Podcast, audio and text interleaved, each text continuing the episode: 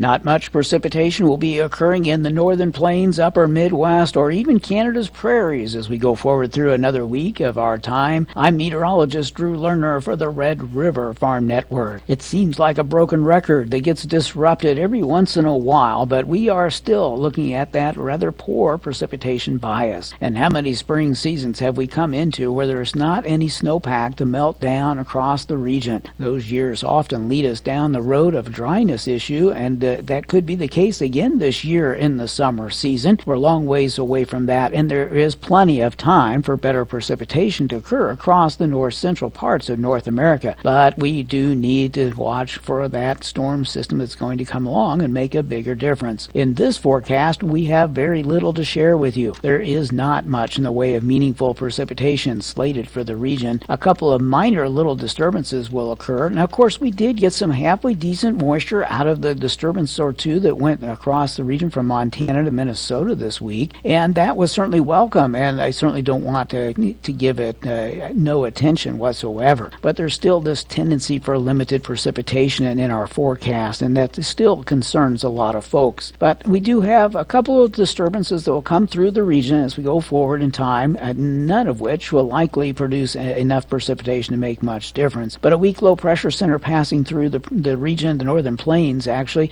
as we go from Sunday into Monday, we'll attempt to produce a few spits and spats of moisture. But the Gulf of Mexico will not be open for a moisture flux northward during that time period, and so the system will come through with only a wind shift and a few spits and spats, and that's going to be the extent of our event. After that passes, we'll have another frontal system coming in. This one will come from the northwest, and northwest moving systems at this time of year don't usually come with high volumes of moisture unless our atmosphere is supercharged with it, and it certainly doesn't have enough moisture in it to generate a significant precipitation event. With that said, maybe towards the latter part of next week, a frontal system will cut through, and we'll see perhaps a little bit of rain and rain changing to snow for a brief period of time. The models are overdoing that particular event, so I wouldn't be surprised to tell you maybe on Monday that that event later in the week is just going to be another one in these series of uh, very wimpy little events. Temperatures across the region are going to rebound from their cold levels of this morning. We're going to see the temperatures tomorrow morning still a bit nippy across uh, parts of the region. We'll look for some single digits and teens occurring in many locations. Now, we'll look for the low temperatures on Sunday uh, back into the teens, and we'll see the same on Monday with a few single digit readings near the Canada border and a few 20s in the southeast corner of our region. Afternoon temperatures are going to be rebounding too. We'll eventually be seeing 30 and 40 degree highs at the end of the weekend and especially early to midweek next week. For the Red River Farm Network, I'm meteorologist Drew Lerner.